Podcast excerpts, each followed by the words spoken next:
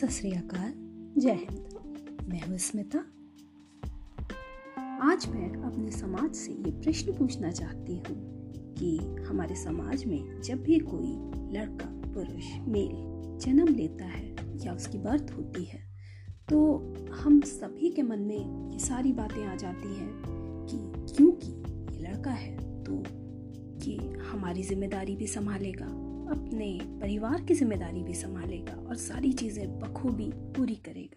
अपनी सारी रिस्पॉन्सिबिलिटीज़ एक लड़के के ऊपर इतनी ज़्यादा रिस्पॉन्सिबिलिटीज़ जैसे ही वो पैदा होता है, उसकी बर्थ होती है, हम डाल देते हैं। ये जो हमारे इमोशंस होते हैं, ये जो हमारी वाइब्रेशन होती है, ये तब जन्म ले लेती हैं जब एक बच्चा, एक मेल जन्म लेता है। सेम इसी प्रकार से यदि हम देखें, एक फीमेल जब जन्म लेती है या एक लड़की जब जन्म लेती है तो इसके अपोजिट हमारी जितने वाइब्रेशन है, हमारे जितने इमोशंस हैं, वो अगेंस्ट में हो जाते हैं। कि लड़की है तो इसकी ज़िम्मेदारी हमारे ऊपर है। इसको अपने परिवार को नहीं चलाना है, बल्कि हमें इसकी शादी करनी है, ये पराया धन है, ये जिस परिवार में जाएगी, वहाँ पर इसका पति, इसका, हम जिससे भी इसकी शादी करते हैं, वो इसको, इसकी ज़िम्मेदारी को उठाएगा और इसके खर्चों को पूरा करेगा। तो मेरा ये प्रश्न इस समाज से है कि ऐसा हमेशा क्यों होता है कि एक जो लड़की होती है, वो चाहे कितना भी अर्न कर ले, कितनी भी उसकी कमाई हो जाए, उसके पास कितनी भी उसकी सैलरी हो, वो एडिशनल में ही होती है। अपार्ट फ्रॉम दिस जो एक लड़का होता है, उसको हम बचपन से ही ये सिखाते हैं कि बेटा तुम्हारे कंधों पे, तुम्हारे परिवार का बोझ है। तो तुम्हें अपनी जीविका तो कमानी ही पड़ेगी और साथ में तुम्हें अपने परिवार का भी ध्यान रखना है, अपने माता पिता के लिए भी जीविका जुटानी है। आफ्टर ऑल एट लास्ट तुमको एक ऐसी जॉब या ऐसा बिज़नेस करना है जिससे तुम अपनी सोसाइटी को, अपने जो आसपास के लोग हैं, उनका तो ध्यान रखो ही साथ साथ अपने घर का पूरा बोझ तुम ही को संभालना है। तो ऐसी बातें एक, जो लड़के के माइंड में बचपन से ही डाल दी जाती हैं। तो ऐसा क्यों है? मुझे इस सोसाइटी से समाज से ये पूछना है, आज की डेट में वो बोलता है कि लड़का और लड़की एक बराबर। लेकिन हम अपनी सोच तो आज तक नहीं बदल पाए। एक पुरुष बेचारा इस बोझ तले दबता ही जाता है, दबता ही जाता है। उसे ऐसा लगता है कि अपने परिवार के लिए जो बेसिक नीड्स है, उसके लिए जो मनी है, जो इनकम है, वो उसी को जुटानी है। भले ही उसकी वाइफ उसकी मदर वर्किंग हो या फिर हाउस वाइफ अगर वो ऐसा नहीं कर पाता है तो हमारा ही समाज उसको ये बोलता है कि, क्या यार, तुम तो कुछ कर ही नहीं पा रहे हो। तुम्हारा, तुम तो बीबी या तुम्हारी जो मम्मी है, उनके पैसों पर गुजर बसर कर रहे हो। भले ही वो लड़का कितना ही टैलेंटेड क्यों ना हो, कितना ही टैलेंटेड क्यों ना हो, लेकिन कहीं ना कहीं उसका सेल्फ कॉन्फिडेंस गिरता जाता है। अगर हमें ये बिल्कुल नहीं दिखता। अगर किसी लड़के को ऐसे कामों में इंटरेस्ट है, जिसको हमारा समाज ये बोलता है कि ये लड़कियों के काम है, अगर कोई लड़का इस तरीके के काम, घर के कामों में ज़्यादा इंटरेस्ट दिखाता है तो हम क्या बोलते हैं? क्या बोलते हैं? कॉमन भाषा में? ये तो बस लड़कियों के ही काम करना जानता है। कहने का मतलब ये है कि हमारा समाज जिस जिन कामों की रिस्पॉन्सिबिलिटी उसने एक औरत, एक लड़की को दे रखी है, उन कामों को वो पुरुष जो कार्य या काम को करता है, उससे नीचे रखा हुआ है। इस वजह से यदि कोई लड़का उन कामों में निपुण है या वो बर्थ खाना बनाने या डांस का इंटरेस्ट उसके अंदर है बाय बर्थ तो हमारा समाज क्या बोलता है? ये तो लड़कियों के काम है। इट्स ओके लड़कियों के काम है, कोई बात नहीं। एक लड़का भी लड़कियों के काम करता है और एक लड़की भी लड़कों के काम करती है। लेकिन जो हमारा समाज है, उसकी दो आँखें हैं। वो जो काम एक लड़का कर रहा है, लड़कियों के काम, इस वजह से वो उस लड़के को क्या बोलते हैं? तुम्हारा वर्क ऑफ़ क्वालिटी क्या है? गिर गया है। Right right. सेम इसी जगह पे अगर कोई लड़की लड़कों का काम करती है तो हम क्या बोलते हैं? हमारा समाज क्या बोलता है? वेरी गुड हमारी तो लड़की नहीं, लड़का है, वो तो सारे लड़कों के काम करती है। तो हम एक लड़की को एक अपग्रेशन देते हैं, ठीक है? कि तुम वो सारे काम कर सकती हो और हम बहुत प्राउड फील करते हैं कि हमारी लड़की वो सारे काम कर लेती है जो एक लड़का करता है। सेम उसी जगह पे यदि कोई लड़का वो सारे काम करता है, जो हमारे समाज ने ये बोल के रखे हैं कि ये लड़कियों के काम है, ये हमारे समाज ने बोला है, ये ऊपर से भगवान ने आकर के ऐसा कुछ भी नहीं बोला। भगवान ने कुछ भी कैटेगराइज नहीं किया है। सिर्फ़ एक चीज़ कैटेगराइज की है क्योंकि reproduction is a main and important part of the life essential part of the life तो रिप्रोडक्शन की जो रिस्पॉन्सिबिलिटी है वो फीमेल्स के हैंड में दी है। जिस वजह से उनका एक एक्स्ट्रा ऑर्गन आप समझ सकते हैं यूट्रस दैट्स ऑल बाकी मेल और फीमेल ने भग, में भगवान ने कोई भी डिफरेंस नहीं किया ये सारे डिफरेंसेस हमारा समाज हमारी सोसाइटी करता है करती है। इस प्रकार से यदि हम देखें हम लोग आजकल बहुत ज़्यादा फेमिनिज्म की बात कर रहे हैं। लेकिन यदि हम देखें तो आप क्या पाएँगे कि क्या लड़, लड़के हैरस नहीं हो रहे? हमारा जो समाज है हमारी जो सोसाइटी है वो लड़कों को भी उतना ही हैरस कर रही है जितना कि एक लड़की को कर रही है। इनफैक्ट इस समय पे लड़के ज़्यादा हैरस हो रहे हैं। आज की डेट में जो हमारा नया पुरुष वर्ग है वो औरत के साथ कंधे से कंधा मिला करके चलना चाहता है लेकिन जो हमारी लास्ट जनरेशन है, वो क्या बोलती है? अगर कोई मेल या कोई हस्बैंड अपनी वाइफ का काम करा रहा है तो हमारा समाज क्या बोलता है? जोरू का जोरू का गुलाम। और अगर कोई औरत वाइफ अपने हस्बैंड की बात मानती है या उसका हेल्प करती है या उसका काम करती है तो हम क्या बोलते हैं? बहुत ही पतिव्रता है। ऐसा डिफरेंस क्यों? अगर एक फीमेल मेल के साथ चल रही है, कदम से कदम मिलाकर, कंधे से कंधा मिलाकर तो हम उसको बहुत रिस्पेक्ट देते हैं। लेकिन अगर कोई मेल या हस्बैंड या यू कैन से फादर अगर अपनी डॉटर या स्पेशली अपनी वाइफ एक हस्बैंड अपनी वाइफ के साथ कंधे से कंधा मिला करके चल रहा है तो हम उसे क्या नाम देते हैं? जोरू का गुलाम। ये बहुत बड़ा सत्य है हमारी सोसाइटी का। इस जगह पर मैं आपको ये बात याद दिलाना चाहूँगी। कि एक बार मैं रजत शर्मा का शो सत्यमेव जयते देख रही थी, जो कि आमिर खान जी के साथ था। मैं उनकी कुछ लाइनें आपके साथ शेयर करना चाहूँगी। इन लाइनों को आप सभी ध्यान से सुनिएगा। एक्चुअली ये लाइनें बहुत ही कॉमन हैं। लेकिन जैसा कि हम सभी जानते हैं, अगर कोई वेल नोन पर्सनैलिटी कुछ भी कहती है तो हमें वो ज़्यादा समझ आता है और समझ आना भी चाहिए। राइट तो आप प्लीज़ मैं अब ऑन करने जा रही हूँ recording you please pay attention and listen carefully मुझे ऐसा लग रहा था कि मैं, हम सब इस चीज़ से गुजरते हैं, हम अखबार पढ़ते हैं, हम न्यूज़ देखते हैं, हमको लगता है कि यार ये सही नहीं हो रहा है। या ये एक अत्याचार हो रहा है, ये इनजस्टिस हो रहा है। जो लेस प्रिविलेज लोग हैं हमारे सोसाइटी में, उनके खिलाफ चीज़ें हो रही हैं, इतनी इक्वालिटीज हैं, ये सारी चीज़ें हमें डिस्टर्ब करती हैं। एक क्रिएटिव इंसान की ज़िम्मेदारी ये भी होती है कि वो समाज में एक बेहतरी लाने की कोशिश करें। उस समाज में कुछ डालने की कोशिश करें जो खुद का है, जिससे लोग सोचने पे मजबूर हों। जो सोशल फैब्रिक है, उसको हम इंप्रूव करने की कोशिश करें। जो लोगों में वैल्यूज़ हैं, उस, उनको हम बेहतर बनाने की कोशिश करें। चाहे वो संगीत के ज़रिए हो, चाहे वो पेंटिंग के ज़रिए हो, चाहे वो कहानी के ज़रिए हो, चाहे वो एक किताब के ज़रिए हो, चाहे वो एक पोइट्री के ज़रिए हो, हम ऐसी चीज़ों पर बात करें। चाहे वो जज्बात हो, चाहे वो मुद्दे हों कि उन चीज़ों पे जब रोशनी आए तो लोग सोचने पे मजबूर हो जाएँ। आई थिंक आप सभी ने बहुत ही ध्यान से आमिर खान जी के शब्दों को सुना। सेम यही शब्द मैं आप सभी से कहना चाहूँगी, जैसे हम बोलते हैं, वंदे मातरम। जय हिंद। ठीक है तो तो देश किससे बनता है? देश हमसे बनता है। हमारे हर परिवार से भारत बनता है। As charity begins from home तो मुझे ऐसा लगता है, ये मेरे अपने पर्सनल व्यूज़ हैं कि आज़ाद भारत में 1947 के बाद जितने भी स्वतंत्रता सेनानी हैं, उन्होंने जो भी बलिदान दिया, ये एक राइट टाइम है। ठीक है, हमारी न्यू जनरेशन इस चीज़ को बदले एटलीस्ट 10 से 15 मिनट 10 टू 15 मिनट्स हम सभी को अपने समाज को बेहतर बनाने के लिए देने चाहिए। आज हम थैंकफुल हैं, हम सभी को थैंकफुल होना चाहिए। इंटरनेट का सोशल मीडिया का कि हमारी एक आवाज़ को घर घर पहुँचाने की ताकत रखता है। तो चलिए, हम बात, इस बात की कर रहे थे कि हम ये तो जानते हैं कि फ़ीमेल किस तरीके से डिमोरलाइज किए जाते हैं हमारी सोसाइटी में, लेकिन क्या हमने ये जानने की कोशिश करी कि मेल किस तरीके से डिमोरलाइज होते हैं हमारी ही सोसाइटी में?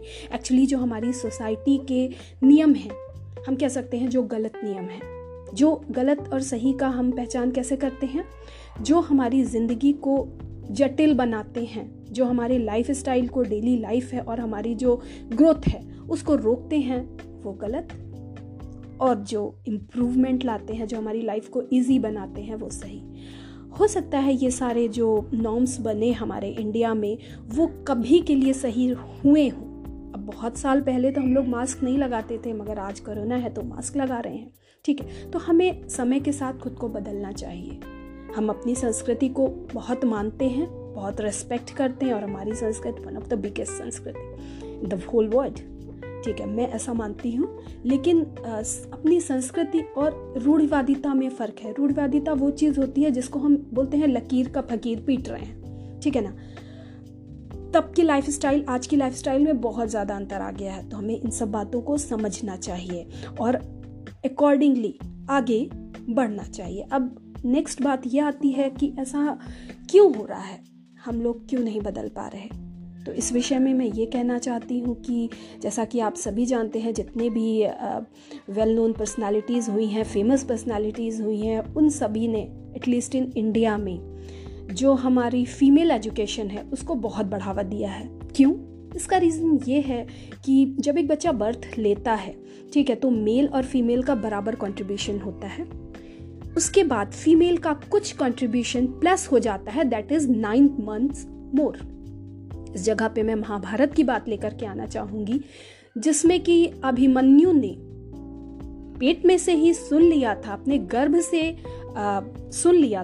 पिता बोल ज़रूर रहे थे लेकिन उनकी माता सुन रही थी। यदि अभिमन्यु की माता सुनती ना, भले ही उनके पिता श्री बोल रहे हैं या नहीं बोल रहे हैं, अर्जुन, अगर उनकी माता श्री सुनती ना तो अभिमन्यु तक ये बातें ना पहुँचती। एट लास्ट क्या हुआ? अभिमन्यु की माता श्री सो गई और अभिमन्यु आखिरी द्वार को तोड़ने का रास्ता नहीं जान पाया। कहने का मतलब ये है, मेरा मकसद ये है कहने का कि वो जो नाइन मंथ्स होते हैं उन नाइन मंथ्स में, उन नौ महीनों में बच्चा वही सुनता है, वही खाता है, वही बोलता है, वही सोचता है, जो उसकी माता सोचती है, जो उसकी मदर उसको फील कराती है। द चाइल्ड इज़ बाउंड बच्चा उस उन नौ महीने में वही सब फील करने के लिए बाउंड रहता है। वो उसके ज़्यादा ना कुछ सोच सकता है, ना कुछ समझ सकता है। तो ये जो नौ महीने के एक्स्ट्रा संस्कार होते हैं, ये बच्चे को अपनी माँ से मिलते हैं। ये प्रकृति का नियम है। इसे हमें से कोई भी बदल नहीं सकता। तो इस प्रकार से हम ये कहना चाहते हैं कि हमारे कोई भी घर क्यों ना हो, कोई भी घर क्यों ना हो, वहाँ पर भले ही बेटा हो या बेटी हो मेल हो या फीमेल हो, ये इन दोनों में ही एक मदर एक लेडी के संस्कार ज़्यादा आते हैं। इसी वजह से, इसीलिए जो हमारे महापुरुष हुए हैं, वो ये कहते हैं कि आप अगर अगर आपकी महिलाएँ एजुकेटेड हैं तो आपकी सोसाइटी एजुकेटेड है। लेकिन अगर आपकी लेडीज़ आपकी महिलाएँ एजुकेटेड नहीं हैं तो आप कितना भी जेंट्स को एजुकेटेड कर लो, कितना भी जेंट्स का ब्रेन आप वॉश कर लो, जो आपकी नेक्स्ट जनरेशन होगी, वो कहीं ना कहीं कहीं ना कहीं डेफिनेटली पॉलिश्ड नहीं होगी। क्यों? क्योंकि वो जो नौ महीने बच्चा अपनी माँ के साथ रह रहा है, उसमें तो वो वही सोच समझ रहा है जो उसकी माँ सोच समझ रही है। और अगर उसकी माँ का ब्रेन उतना शार्प या उसकी फीलिंग या थिंकिंग चेंज नहीं है, और उसके बाद भी आफ्टर नाइन मंथ्स जब बच्चा की, बच्चे की बर्थ हो जाती है, उसके बाद भी बच्चा माँ के साथ ज़्यादा रहता है। वैसे तो ये कहा जाता है कि mother is the first teacher mother and father are the first teacher right लेकिन बच्चा माँ के साथ ज़्यादा समय व्यतीत करता है। इस वजह से होता यह है कि किसी भी बच्चे के ऊपर माँ माँ के संस्कार अधिक होते हैं, ज़्यादा होते हैं। आप किसी भी घर में जाकर के देख लो, जो बहू होगी ठीक है? और जो बच्चे बच्चे होंगे। तो बच्चे जो हैं, वो अपने मैटरनल साइड की चीज़ों को ज़्यादा वैल्यू देंगे। आप अपने साथ देख लो, अपना एग्ज़ाम्पल ले करके देख लो। आपके जितने रिलेशन अपने मैटरनल साइड के लोगों के साथ होंगे, उतने पैटर्नल साइड के लोगों के साथ नहीं होंगे। इसका रीज़न भी कहीं ना कहीं यही है। तो कहने का मतलब सिर्फ़ और सिर्फ़ ये है कि आज के समाज में अगर एक स्त्री, एक लड़की जो है हमारे समाज की रूढ़िवादिताओं की वजह से परेशान है। ठीक है फ्रस्ट्रेटेड है डिप्रेस्ड है। सेम सेम वे ठीक उसी प्रकार से एक लड़का भी फ्रस्ट्रेटेड है डिप्रेस्ड है। ठीक है, एक तरफ़ तो हम ये बोलते हैं कि लड़की की जो अर्निंग है वो क्या है? वो एडिशनल है। ठीक है तो लड़की तो सोच रही है कि वो एडिशनल है तो वो एक्स्ट्रा एक्सपेंसेस में सेकेंड वाइज सेकेंड साइड आप देखिए कि जो लड़का है उसके ऊपर डबल प्रेशर आ रहा है। क्यों? क्योंकि उसको तो कंप्लीट करनी ही करनी है सारी नीड्स आखिर ऐसा क्यों? ऐसा तो नहीं होना चाहिए ना। तो इस तरह से हम लोग अपने जो मेल सोसाइटी है, उसको बहुत ही ज़्यादा प्रेशराइज कर रहे हैं, जो कि गलत है। इस वजह से ही फ्रस्ट्रेशन निकलता है। अगर हम बोलते हैं कि मेल फ्रस्ट्रेट होकर फीमेल के ऊपर किसी भी तरीके का प्रेशर क्रिएट करता है तो उसका रीज़न भी कहीं ना कहीं हमें रूट कॉज में तो जाना पड़ेगा। कोई भी बच्चा वेदर मेल और फीमेल अपने बर्थ से तो नहीं गलत बातें सीखता या करता है। ये हमारा समाज ही है।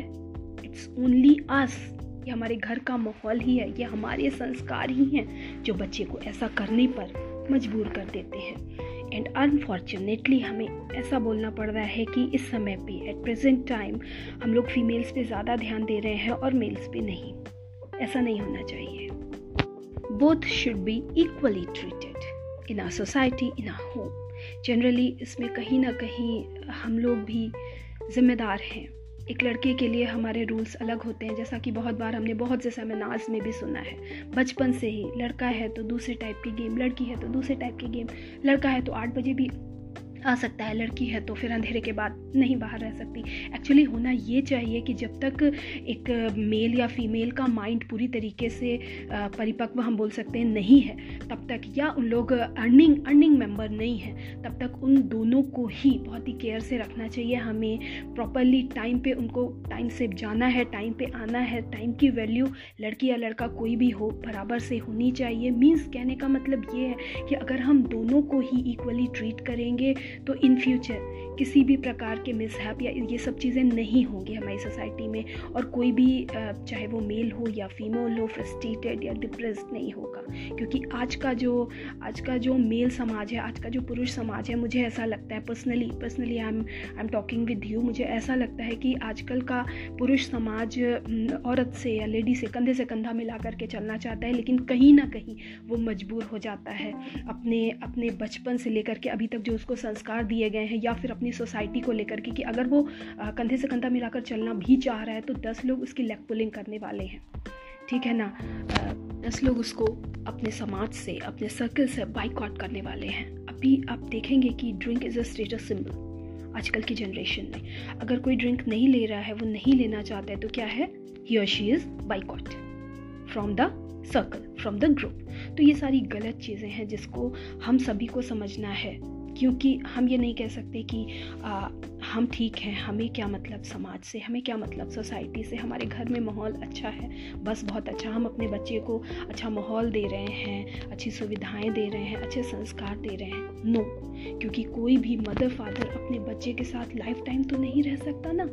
हमें बच्चे की मैरिज करने के लिए उसी सोसाइटी में जाना पड़ेगा और उसी सोसाइटी से अपने ब्राइड या ग्रूम को लेकर के आना पड़ेगा। और सोसाइटी में क्या चल रहा है? अगर हम ये बोलते हैं, हमको उससे मतलब नहीं है तो फिर हम अपने बच्चे को कहाँ छोड़ करके जाएँगे?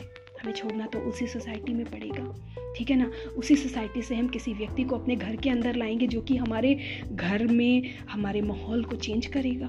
ठीक है? तो हमें इन सब बातों को समझना पड़ेगा। अगर हम आज कोई स्टेप नहीं लेते हैं भले ही वो छोटा सा ही स्टेप क्यों ना हो, भले ही एक स्टेप घर से ही क्यों ना हो, लेकिन हमें ऐसा नहीं, कभी नहीं सोच सकते, अपनी आँखों को बंद नहीं कर सकते कि समाज में जो हो रहा है, होने दो। हमें तो बस अपने में मस्त रहना है, अपने में मगन रहना है। क्यों? Man is a social animal ठीक है ना? तो हम अकेले नहीं रह सकते, हम हिमालय पर्वत पे जाके नहीं रह सकते। हमें इस सोसाइटी से कोऑर्डिनेशन बनाना पड़ेगा और इस सोसाइटी के लिए सोचना पड़ेगा, समझना पड़ेगा। अगर आपको ऐसा लगता है कि हमारी सोसाइटी की टर्म्स एंड कंडीशन, वैल्यूज़ की वजह से हमारी एक तरफ़ अगर फीमेल डिसअपॉइंटेड हो रहे हैं तो दूसरी तरफ़ मेल भी डिसअपॉइंटेड हो रहे हैं। मीन्स हमारी नेक्स्ट जनरेशन तो पता नहीं किधर जाती, जा रही है। तो कम से कम हमें अपने घर में ही ऐसा माहौल बनाना पड़ेगा, जिस माहौल में दोनों ही सेक्स को हम प्रॉपर वैल्यू दे सकें प्रॉपर स्पेस दे सकें और ये समझाने की कोशिश कर सकें कि बेटा बेटी, दोनों both are equal okay all the rights are equal अगर हम ऐसा करेंगे as we know that charity begins from home अगर हम ऐसा करेंगे तो हमारा समाज डेफिनेटली बदलेगा। जिस समाज में हमको अपने बच्चों को छोड़ना है, वो समाज वो समाज की कमियों को हमें हमेशा दूर करने के लिए सोचना चाहिए। जैसे कि हम अपने घर में सोचते हैं, कुछ भी गलत है या कुछ भी अच्छा नहीं हो रहा है तो हम सोचते हैं कि उसको हम ठीक कर लें अच्छा कर लें। इन्हीं विचारों के साथ मैं अपनी वाणी को विराम दे रही हूँ। मैं आशा करती हूँ कि हम सभी अपनी आने वाली जनरेशन को कुछ ऐसा गिफ्ट देंगे जो कुछ नया होगा, जो कि उनके लिए एनजाइटी से भरा हुआ नहीं होगा, जो कि उनके लिए फ्रस्ट्रेशन नहीं क्रिएट करेगा, जो कि उनको एक हेल्दी एनवायरनमेंट देगा। तब तक के लिए थैंक यू जय हिंद, जय भारत।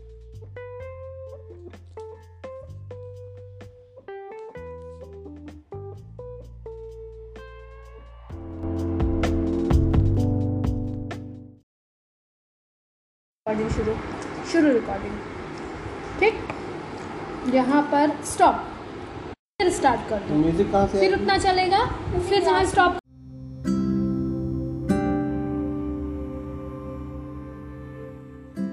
मैं स्मिता कबीरदास जी की कलम से उन विचारों को साझा करना चाहती हूँ जो ईश्वर हमसे कहना चाहते हैं। मुँह को कहा ढूंढे रे बंदे मैं तो तेरे पास में ना तीरथ में ना मूर्त में ना एकांत निवास में ना मंदिर में ना मस्जिद में ना काबे कैलाश में ना मैं जप में ना मैं जप में ना मैं तप में ना मैं व्रत उपवास में ना मैं क्रिया क्रम में रहता ना ही योग संन्यास में नहीं प्राण में नहीं पिंड में ना ब्रह्मांड आकाश में, ना मैं त्रिकुटी भंवर में, सब श्वासों के श्वास में। खोजी हुए खोजी हुए, तुरंत मिल जाऊँ एक पल की ही तलाश में। कहे कबीर, सुनो भाई साधो, मैं तो हूँ विश्वास में, मैं तो हूँ विश्वास में। कबीर ने किसी प्रकांड पंडित की तरह से ऐसी कोई बात नहीं बताई जो समझ में ना आए। जीवन से दूर होकर जीवन के प्रति व्याख्या आम जन की समझ से बाहर होती है।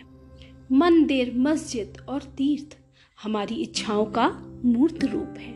हम जाते हैं क्योंकि मन को तसल्ली मिलती है, लेकिन यदि मन नियंत्रण में है तो घर पर ही ईश्वर है। यही कबीर का संदेश है।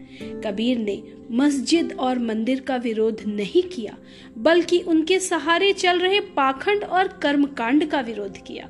कबीर को न तो पंडितों से बैरभाव था और न ही मौलवियों से। कबीर की वाणी में कभी प्रतिशोध की भावना नहीं है। और यह भी विचारणीय है कि जिस व्यक्ति को समाज से बहिष्कृत कर दिया, जिसे मारने की कोशिश की गई उस व्यक्ति के हृदय में सभी के लिए प्रेम और दया भाव था। उन्होंने कभी किसी से व्यक्तिगत दुश्मनी नहीं रखी। यही कबीर का सौंदर्य है। झीनी झीनी बीनी चदरिया, काहे का ताना, काहे की भरनी? काहे का ताना, काहे की भरनी? कौन तार से बीनी चदरिया? झीनी झीनी बीनी चदरिया।